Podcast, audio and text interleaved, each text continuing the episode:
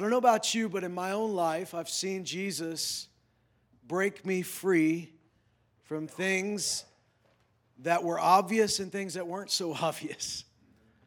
At times in your life, some of the things, you know, like the book of Hebrews says, when it talks about us running the race, it says, let go of the weight and the sin, which so easily entangles us. Not everything that's entangling you in your life is outright sin. There are just some things that God calls you deeper and further, and He says, It's time to let this go. It's time to come, come further up, come further in. The Apostle Paul wrote this. He said, In every house, there are common everyday vessels that you can use, and you don't care if they get scratched, you don't care if they get nicked. They're just ordinary pots and pans. But he says, also in a house, you have really valuable vessels. He says, the, the vessels that are just common, he says they're vessels of dishonor. That doesn't mean that they're bad. It just means that you're not too worried about them, that they're, they're not anything you'd be proud of. They're not, they're, they're, they're, something you can use, but you can't use them for special occasions. When friends come over, you, you hide them away. That's, that's not your pretty stuff. He says, but then there's vessels of honor. He says, and a vessel of honor is gold, it's silver, it's made of precious uh, materials.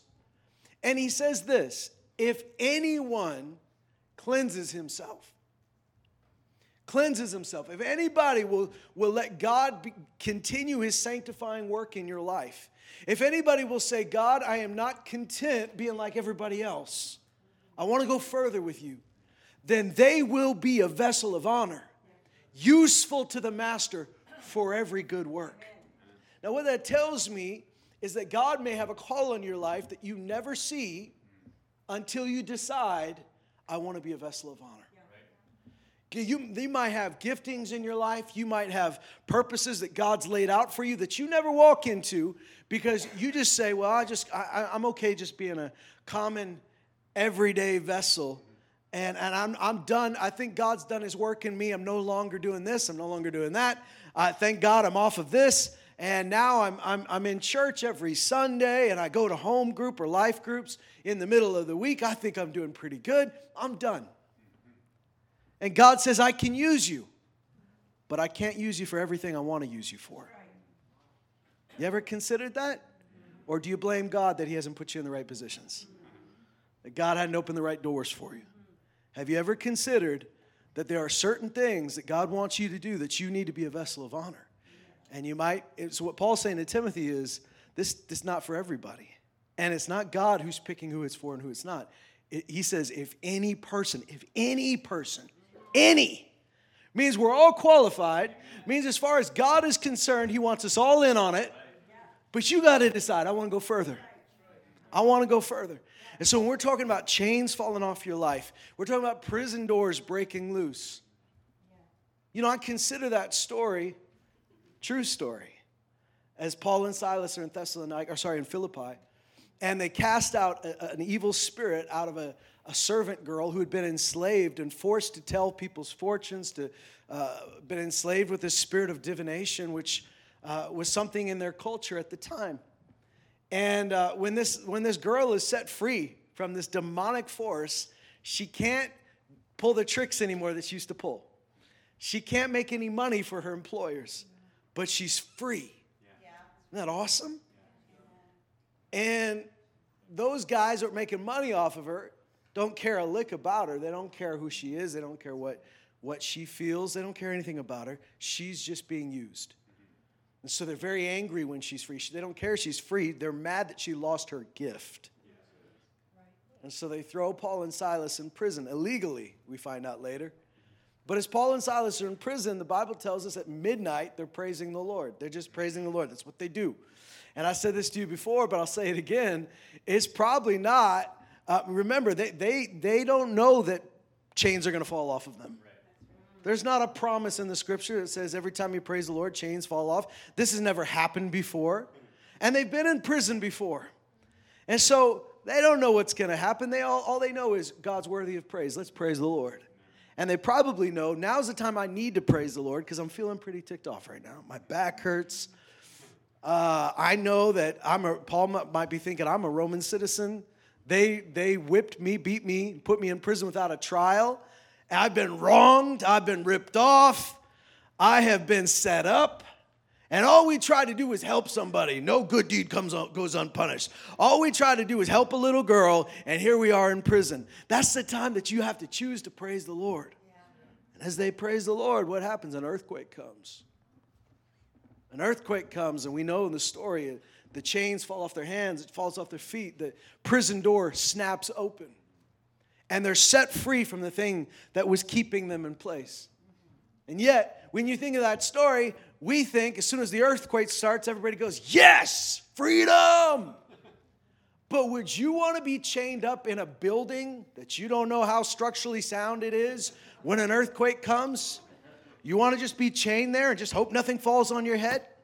I bet when that earthquake first started, they weren't like, Thank you, Jesus, finally an earthquake.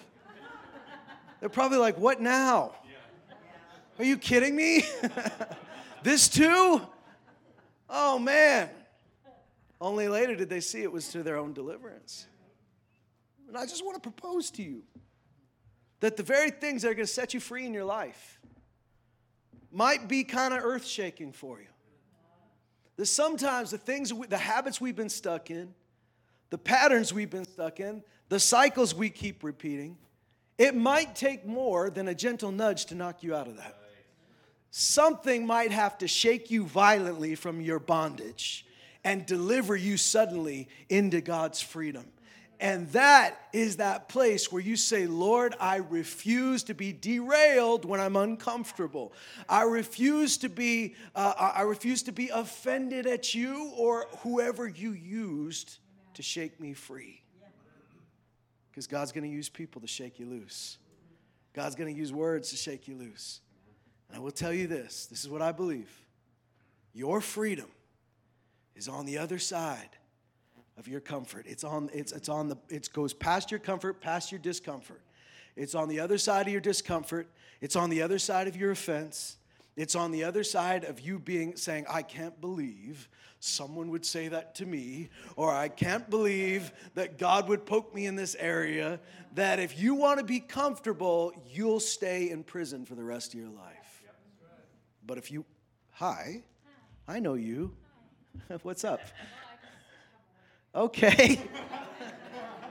he loves me. It's okay. Yeah. No, as you're speaking, I saw this candle, and uh, the flame at the top was the light. And uh, the wick was kind of like what we were holding on to, and we're surrounded by this hard wax. But as we're like trapped in this prison, but we've got Jesus as our light, we're keeping our focus on Him. He's got us. As that light is burning bright in our lives, it is, it is the warmth of His love that is warming that candle wax, and it is melting off and it is freeing us. And I just want to interject that. Right on. Praise God. Well, praise God for that wax just burning, setting us free, that light. So when you encounter that light, what happens? You can either squint and go, Who turned the light on? Right? Is it offensive to you when you're in a dark room, you're nice and comfy? Someone wakes you up in the morning, turns the light on. Is that offensive? Could be. It was offensive this morning when my alarm went off. I had one of those nights, I was really tired in the evening and I dozed off.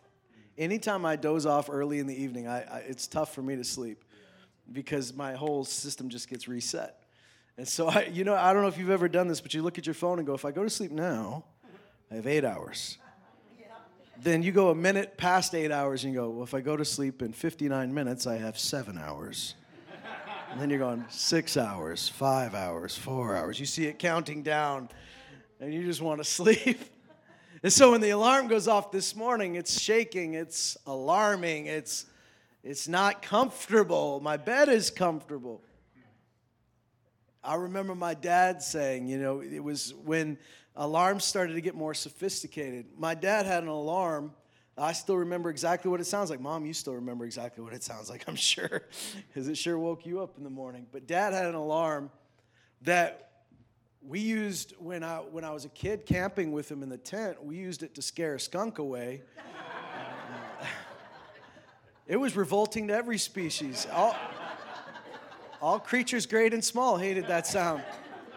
And so we had a, a, conversation. I remember somebody saying, you know, they make these alarms that kind of wake you up peacefully and they, they sound nice. And dad said, I want an alarm that makes me mad. I want an alarm that aggravates me. So I just, I wake up in the morning. I don't want something that'll lull me back to sleep. Now, to each their own. I know some of you, you don't want to wake up like Snow White or whatever, but for him, he wanted something annoying, something aggravating, something that would shake him out of his slumber.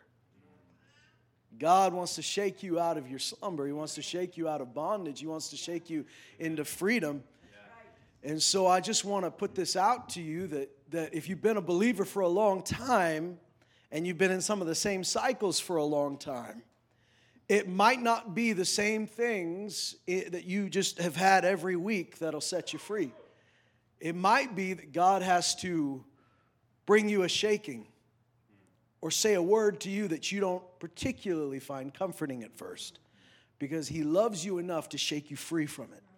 And he wants to break you out of your cycle. He wants to break you out of your rut. He wants to push you out of the ditch that you've been in. So I want you to see something with me. And we've talked about this passage before. In fact, I think we did a series on it a couple years ago, a few years ago. But in John chapter 6, so just pardon me as I repeat myself because that's what preachers do. That's what pastors do because they say you don't believe what you hear, you believe what you hear over and over and over again. In John chapter 6, Jesus fed 5,000 people, 5,000 men and their families, rather. This is a lot of people, isn't it? And, uh, and he fed 4,000 men and their families. And then people said, This is a good guy to be around. He is a walking buffet. If we'll follow him, we'll get fed. In fact, they like him so much they want to make him king. And he says, You follow me because I gave you a free lunch, right? And so then they try to spiritualize it and said, Well, even Moses gave us bread, which Moses didn't give you bread. God gave you bread. But even Moses gave us bread. So they're trying to use the scripture on because, you know, um, Satan knows how to use scripture, right? So they're, they're trying to spiritualize it. Even Moses gave us bread, and Jesus said, Let me just blow your mind for a minute here.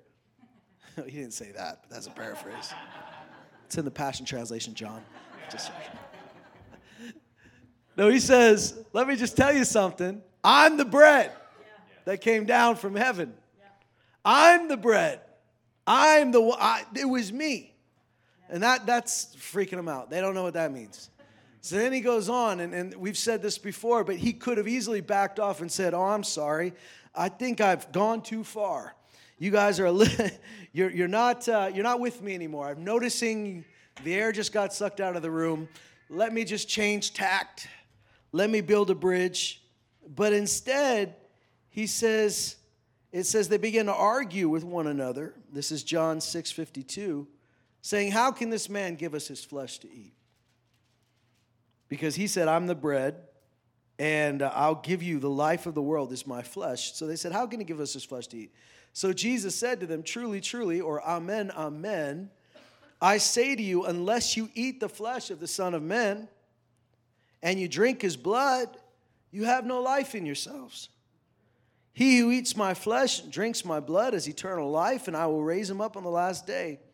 For my flesh is true food, and my blood is true drink. He who eats my flesh and drinks my blood abides in me, and I in him. Even, even knowing what Jesus is talking about, this is uncomfortable for me. Even knowing what he means, I'm like, why do you have to talk like that? Just explain it's a metaphor, please. Tell them about the Last Supper. Tell them what that's going to be like. We're going to have crackers, we're going to have juice. Just make it easy. But he's shaking them out of their religion. You know, it's not hard to shake an unbeliever out of a life they already know is messed up. A little bit harder to shake someone out of a spirit of religion. Or a Christian that's gone so far and then said, This is as far as God wants me to go. I will go no further. This is where I'm comfortable, and I know all the scriptures that tell me I'm right to be comfortable right here, but I won't go any further. So Jesus says something to them that's shaking them, that's messing with their idea of, of what's normal, what's right, what's spiritual. And he says, This is, he says, as the living Father sent me, and I live because of the Father, so he who eats me, I mean, Nick, don't go make this t shirt. Eat Jesus. Snacking on Jesus, you know. Don't write it down.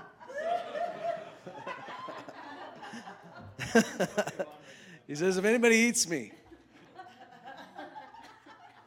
See, we're all Christians. We've all read this, and it's still weird, isn't it? Sometimes Jesus has to say something you're not used to hearing. You don't want to hear. You don't like to hear. He has to speak a language that's going to jolt you out. But what's he trying to communicate to them? He's trying to communicate to the original word that man should not live on bread alone, but on every word that proceeds out of the mouth of God. He's trying to tell them my death, my blood, my sacrifice for you is the only way you're going to live. He said to the Pharisees, If you don't believe in me, you'll die in your sin. That's a pretty dramatic state of affairs. Friends, would you rather be comfortable and die in your sins, or would you rather have someone shock you and you be free? Yeah. Yeah. Right? Yeah. This is what I want. I want to be free. Right. But I want Jesus to gently make me free. I want him to whisper softly in my ear, I love you, my son. Now, here's the next thing you need to do, and I don't want anyone else to tell me because it's so much more fun when God tells me than I can take credit for it. If God uses you to tell me something, then I have to admit I didn't know it. I have to admit I didn't come to that on my own. I have to admit that God, maybe I have a, a little block towards what God can say to me. But if I, if I just hear it in my room, well, soft music is playing, and the Lord says, You know, you're my best kid. You're the best kid I've got. And I, have just got a, I've got one more thing I want to tell you. Why don't you just come a little further? And I say, you know what? Thanks, Pops. I love you too. I, I think I can do this. You know, that, that's just not usually how it happens. Yeah, God speaks to you gently. He speaks to a still small voice. But I am talking about times of deliverance in your life, times of freedom, yeah. times of being broken free of the things that have kept you in one place. And so he says to them, this is the bread which came down out of heaven, not as our fathers ate and died. He who eats this bread will live forever.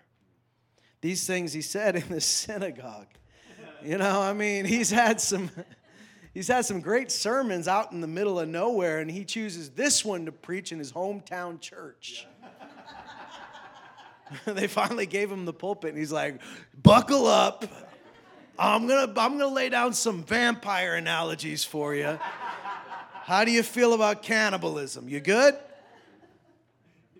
He's never to get invited back again. That's the last time they invite him. He doesn't care. He teaches them and he says, Therefore, many of his disciples, we're not talking about multitudes here. We're not talking about Pharisees here.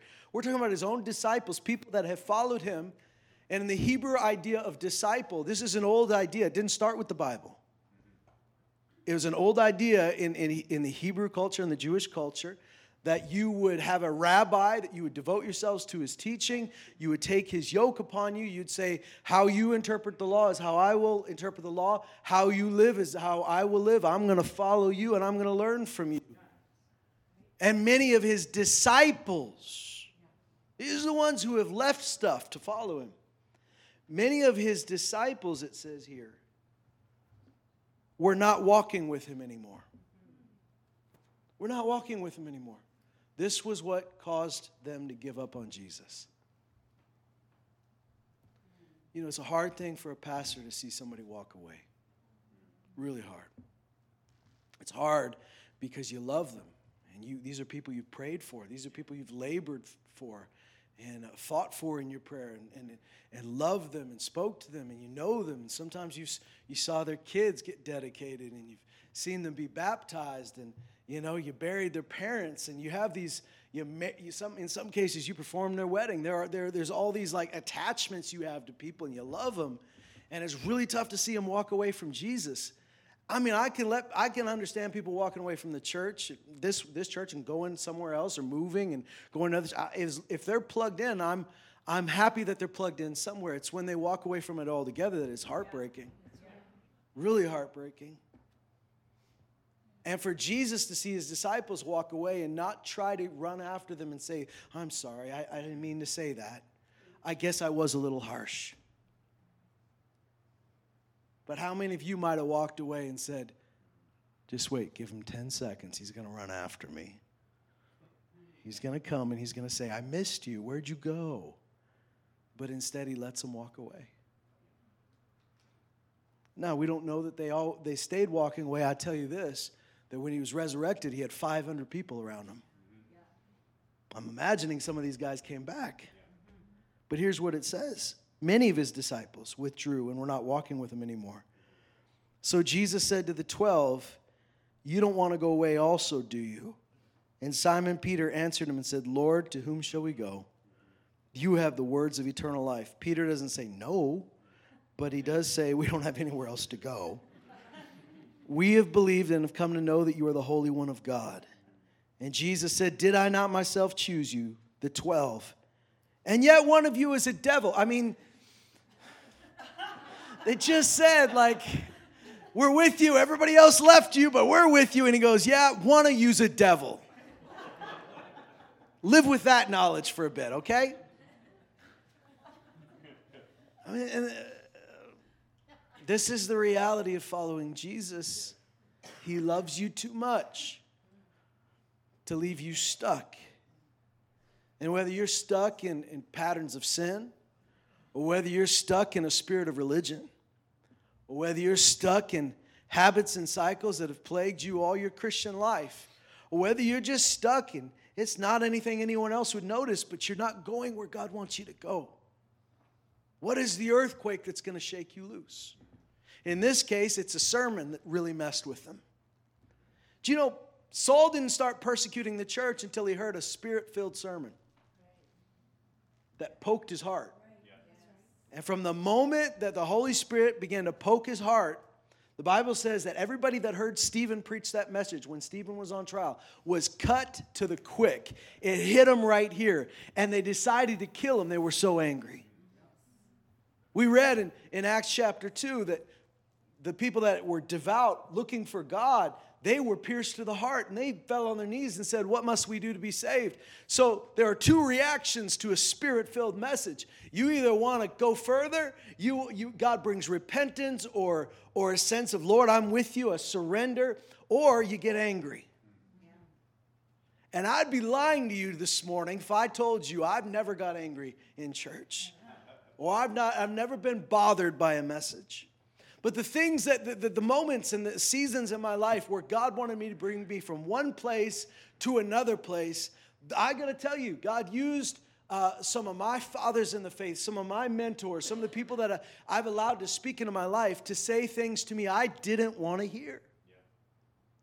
Say things that to me were difficult to hear.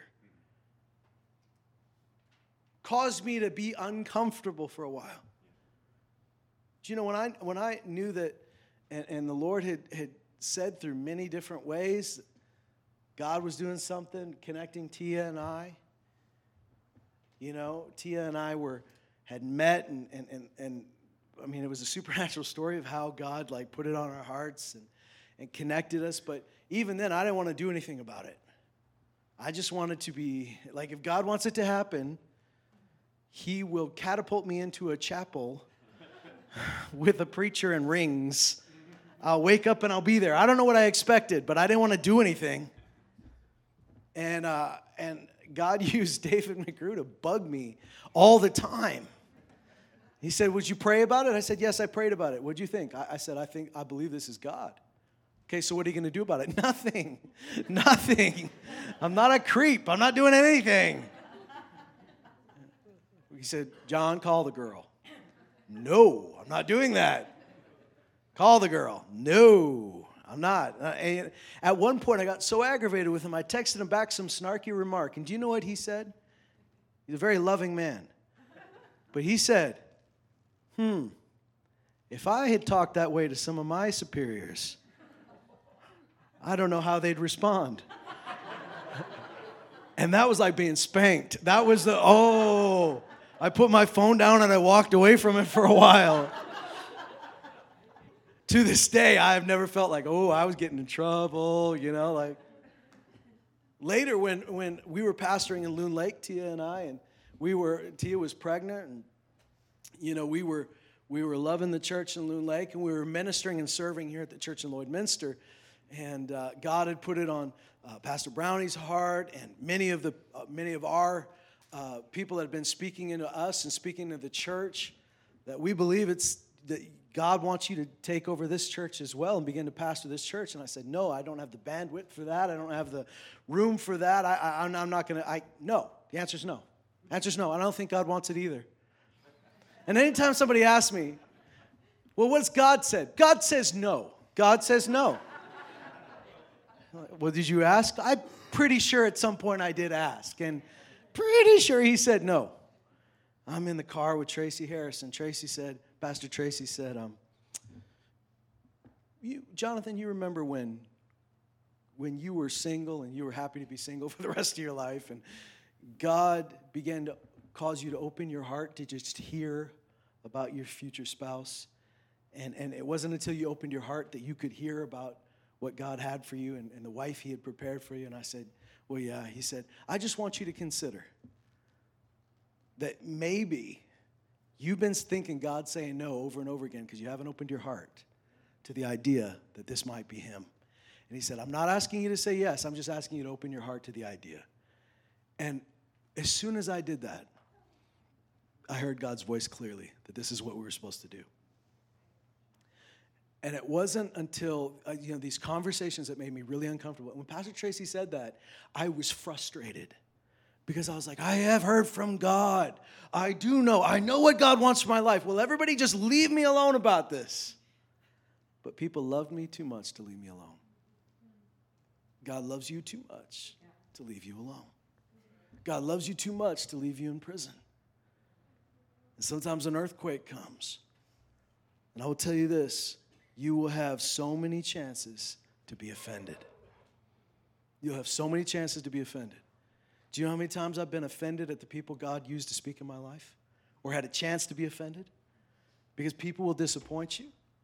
People let you down. People say things the wrong way. People make, uh, you know, people will, will, will, will, will fail at, at something that they didn't even know they were being tested at.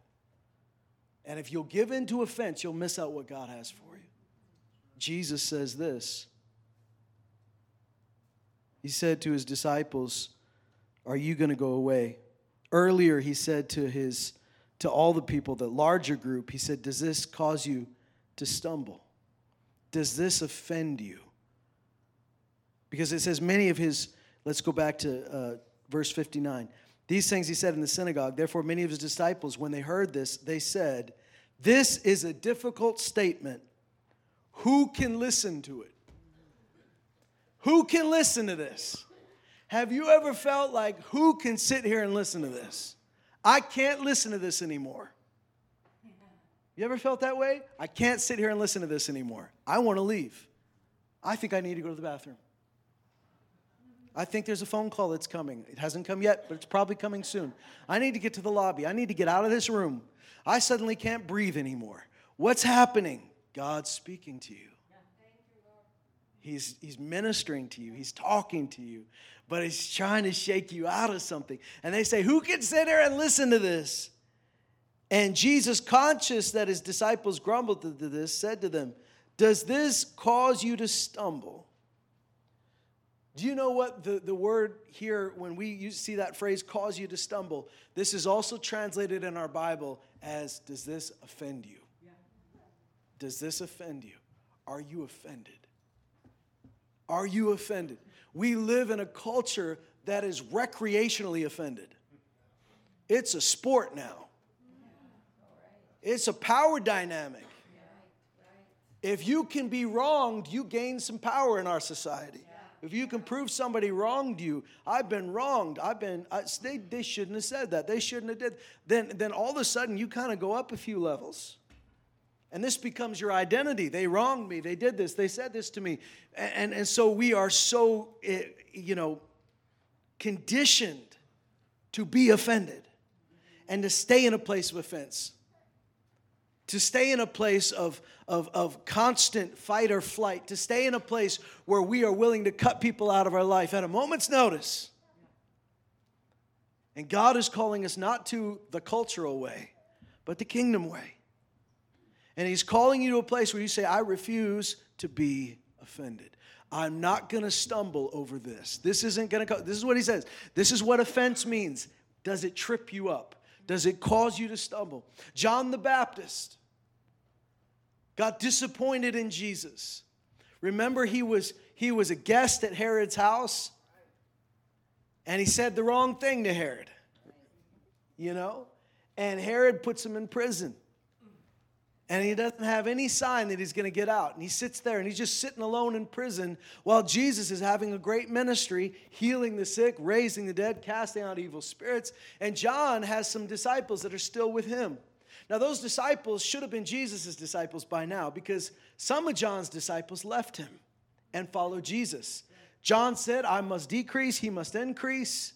Behold, the Lamb of God who takes away the sins of the world. And the Bible says some of his disciples left him at that day and began to follow Jesus. But some stuck with him. Even past the time that he needed to have disciples, they stuck with John instead of going to Jesus. And so he's sitting there in prison he's mad.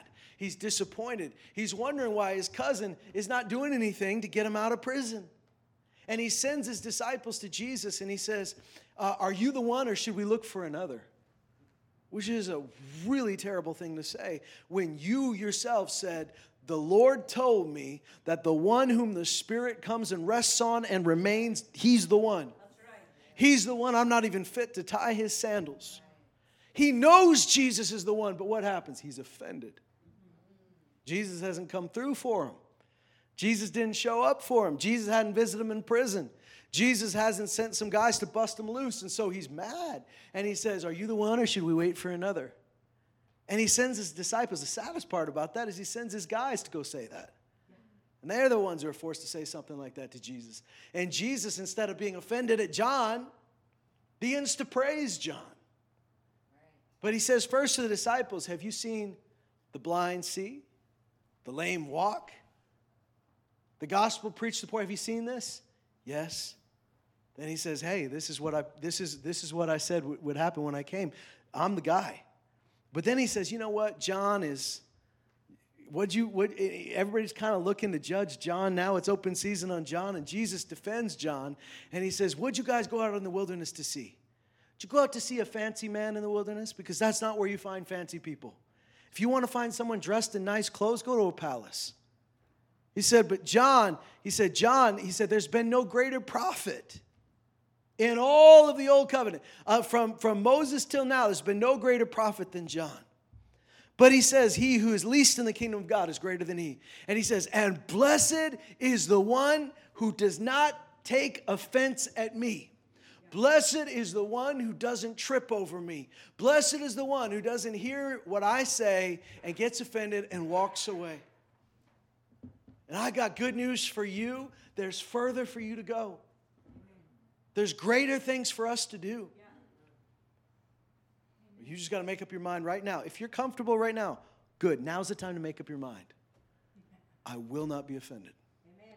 Because Jesus said it is inevitable that stumbling blocks will come it is inevitable that offenses will come. He says in the last days it'll happen more and more often because people's love is growing cold. It's what we're seeing in the culture. People's love is growing cold. So what's happening? He says people will betray one another and they'll be offended at one another. Well, that can be in the world, but it should never be in the church. That doesn't give you license to just be offensive. I know somebody thinks that some people think that's their brand, right? I just tell it like it is. You know what? Those glasses look stupid on you. Don't be offended at me. You can't, you can't go like that, right? You, you, you can't just go being a jerk around and then and put it on everybody else not to be offended. But I will tell you, every time God shifted me from one place to another, I had an opportunity to get derailed. I had an opportunity to shrink back and walk away. I had an opportunity to withdraw. I would tell you, everybody God's used in my life, there have been times where I was offended. And I had an opportunity to say, Is this what I'm going to stumble over? Is this the end of this relationship? Is this the end of, of what God's using to speak to me? Or will I grow up, stand up straight, act like a man, and say, Thank you for being truthful with me? Or sometimes they didn't even know they were offending me. Those are the best, right? The offense that nobody even knows about. When Jesus talked to the rich young ruler, you guys remember the story. And the rich young ruler said, I have kept all the law, everything. I have, I have, he says, How can I enter the kingdom of heaven? Jesus says, Well, what about this scripture? What about this scripture? And, and, and the rich young ruler says, I've done it. Since I was a kid, I've done it. I've kept every single part of the law. Now that's questionable, but Jesus doesn't question him on that. He says, Okay, one thing you lack. Can you imagine Jesus saying to you, There's just one thing you lack? Wouldn't that be wonderful to hear? Just one? I mean, if Jesus wants to tell me what I lack, what I need to work on, he's got a scroll. But if this guy, he's got one thing you're missing sell your possessions, give them to the poor, and then follow me. You know, he doesn't tell any of his other disciples to do that, but this guy does. Why? Because that's this guy's issue. That's what's got this guy's heart. He is gripped by greed. He is gripped by mammon. He is gripped by his own self importance that I am a root. That's who I am. My goodness, we don't even know his name. We just know him as the rich young ruler. That's his identity. That's who he is. Everybody knows it.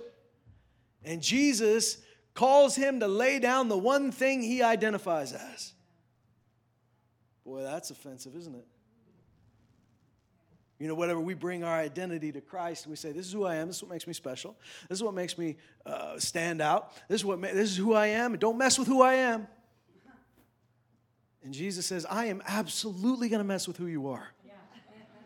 Absolutely. That's the first thing I want to mess with. You let the world tell you who you were. You let the world tell you this is your identity, this is your purpose, this is your life, this is what you're about. Absolutely, I'm going to redefine that. I'm going to tell you who you really are. I'm going to tell you what I created you to be. I'm going to tell you you're my child and I died for you to bring you back to the family. And I am not going to let you waste your life on something cheap that the world sold you. And you go, all right then. The rich young ruler didn't say yes, he, didn't, he just walked away sad. He went away sad.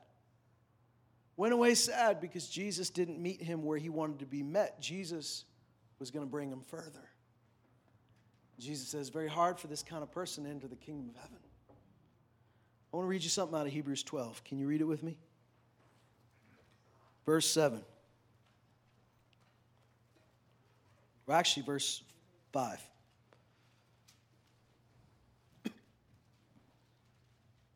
Men and women today, you are all sons and daughters of the King. In the scripture, he'll often refer to you as, as having the inheritance as sons, not because he's leaving the women out, but because you have equal rights in God. And in their culture, the son had rights that the, the daughters didn't have. And he wants you to know that as his child, you've got those rights. So I want you to hear this men and women, when you hear him say, My son, I want you to see yourself in it. He says, You've forgotten the exhortation which is addressed to you as sons. My son, don't regard lightly the discipline of the Lord, nor faint when you are reproved by him. What does it mean to faint? I mean, in, in most of the New Testament, when he talks about us fainting, it's, it's us giving up, quitting, drawing back letting loose. Don't faint when you're reproved by him. For those whom the Lord loves, he disciplines. And he scourges every son whom he receives. Well, how does he discipline you? Right? Is he disciplining you with a broken arm? How did he discipline his disciples? With his word. if you want to know how God disciplines, the root word of discipline is disciple. And if you want to know how God disciplines, you look at how Jesus handled his disciples. And remember, we just read a story where many of them walked away. They couldn't handle it. And so he says, He disciplines the ones he loves. He scourges the ones he receives. Listen to that. He receives. To be received means you are accepted in the beloved. You are part of God's family. And this is hitting at the heart of why so many of us faint when we're reproved. Because the world has taught us that correction equals rejection.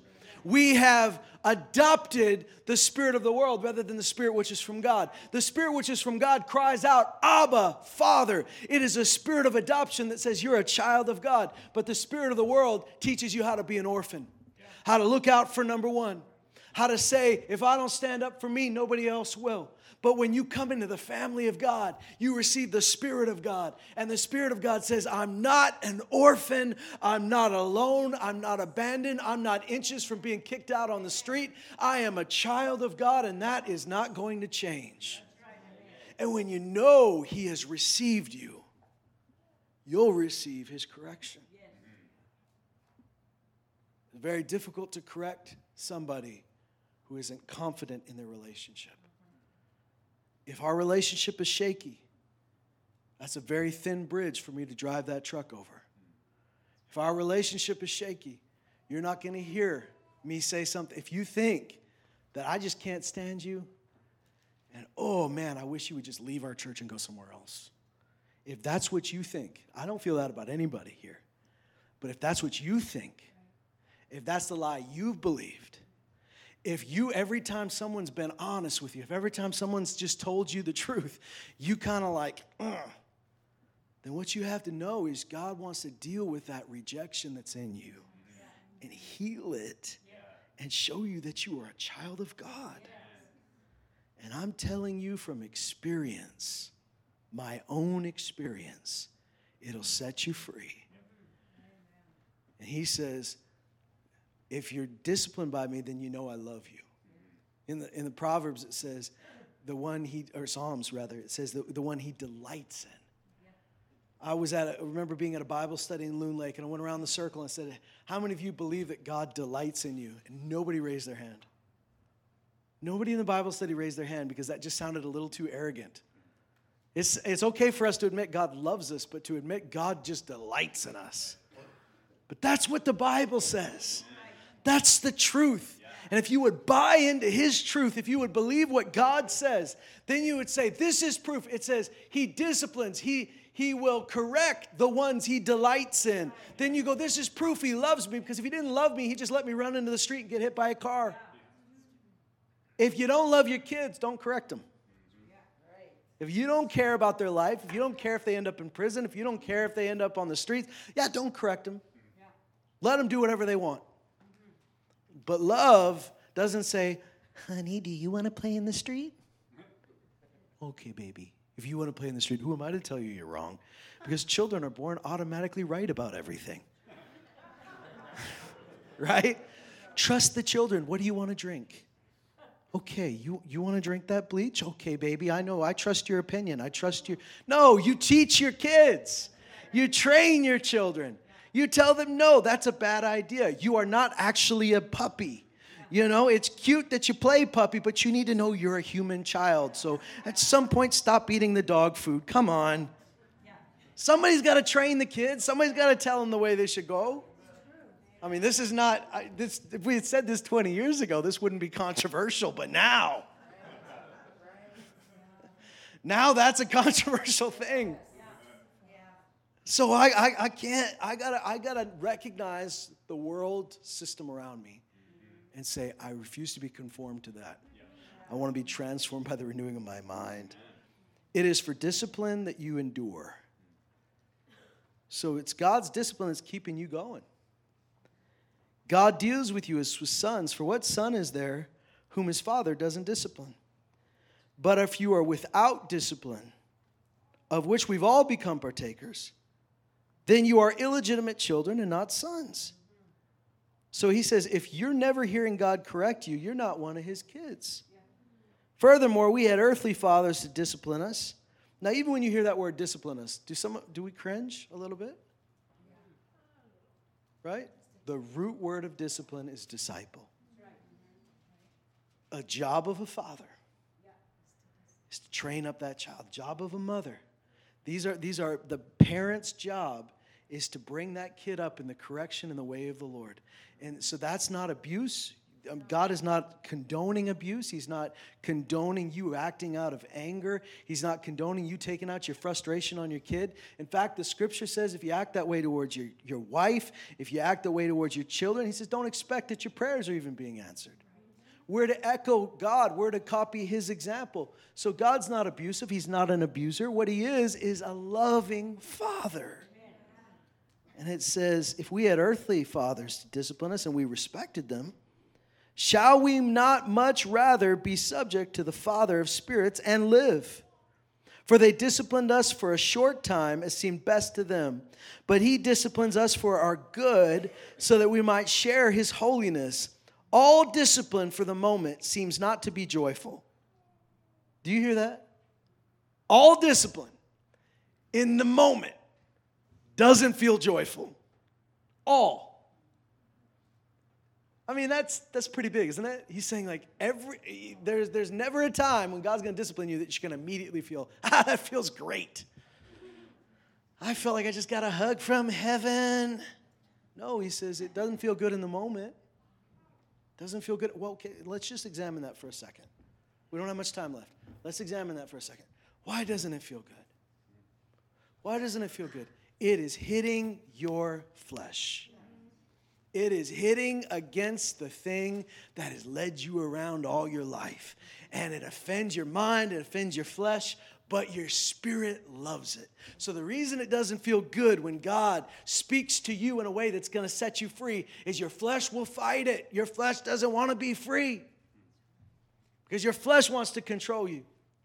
I want to be led by my instincts. I want to be led by my cravings. I want to be led by what I feel like. But instead, God is saying there is a higher place for you to go. Will you be free? Yeah. Yes, I'll be free. So if we're just looking for preaching that makes us feel good, or, you know, every time I open my Bible, I just feel honey drops and rainbows. Well, praise the Lord. It should comfort you, it should encourage you, it should bring you joy. I do delight in the word. But I just want you to know there are going to be seasons in your life where the Father is going to love you enough to say, I'm not content with you staying right where you are. Would you be free? And it's at that point, something's going to feel bad about it. Something's going to feel weird. And you just have to know my spirit likes this, but my flesh doesn't. Who do I want to please? My spirit wants this. My, my mind is fighting it. Here's what he says it doesn't feel, it doesn't feel good in the moment, but sorrowful. Yet to those who've been trained by it, afterwards it yields the peaceful fruit of righteousness. Peaceful fruit. So, in that moment where you feel like you're being offended, where Jesus is saying, Eat my flesh, drink my blood, or he's telling you it's time to lay this down, or it's telling you I want you to go further, or he's telling you I want you to forgive this person, or he's telling you I want you to receive that, that, that brother or sister in love and you don't want to. It's in that moment that you say, I'm going to let God train me, I'm going to let Him work on me. And it feels troubling at the time, but it yields peaceful fruit. Therefore, strengthen the hands that are weak and the knees that are feeble Make straight paths for your feet, so that the limb which is lame may not be put out of joint, but rather be healed. Pursue peace with all men, and the sanctification without which no one will see the Lord.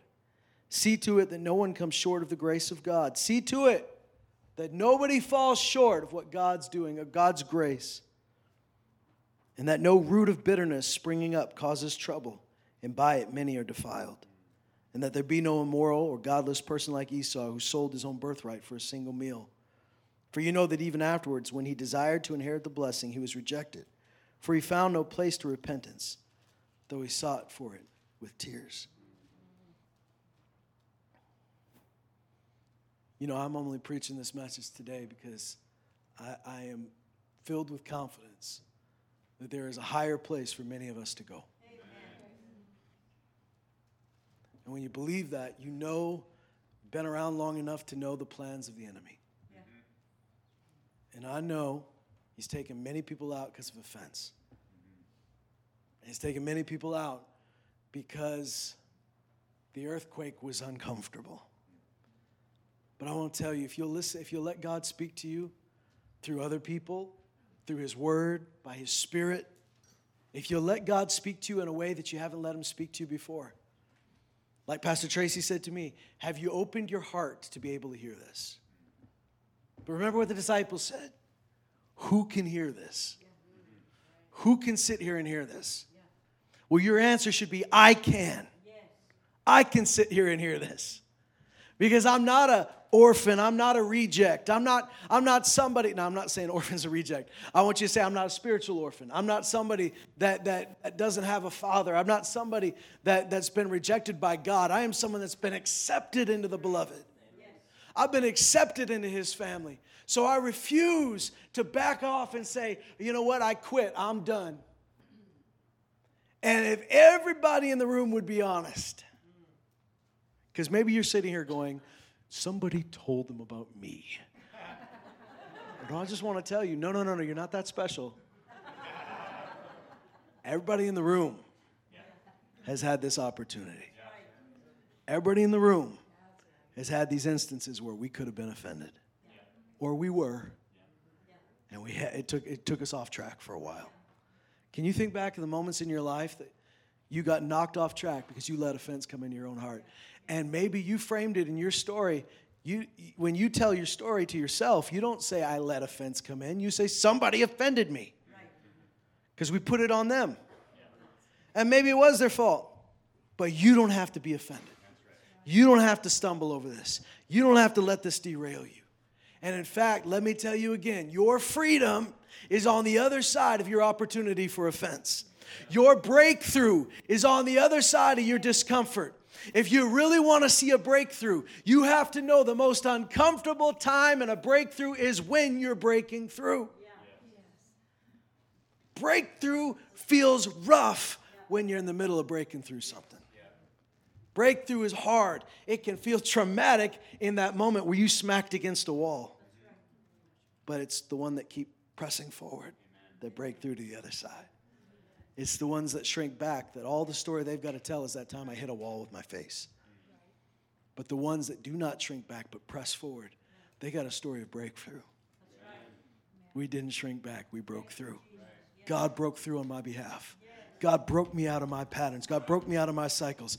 God broke me out of that thing that's held me and bound me all my life. God broke me out of, out of something that has kept me from growing in Christ. God broke me free. God set me loose. God broke the chains off of me. He opened the prison. He let those things fall off of me that had entangled me and kept me from running with endurance. God set me free from the fear of people. God set me free from the offense. God set me free from being so fragile that I could never have a real relationship with anybody. God set us free. Because we're family here. Family is. Uh, not bound together by your pastor, it's not bound together by your church admin or your, your volunteers. Family is bound together by our Father and the Holy Spirit, which is the Spirit of peace, the unifying Spirit of peace. So we're bound together in that love. Today, I just want you to commit yourself to God.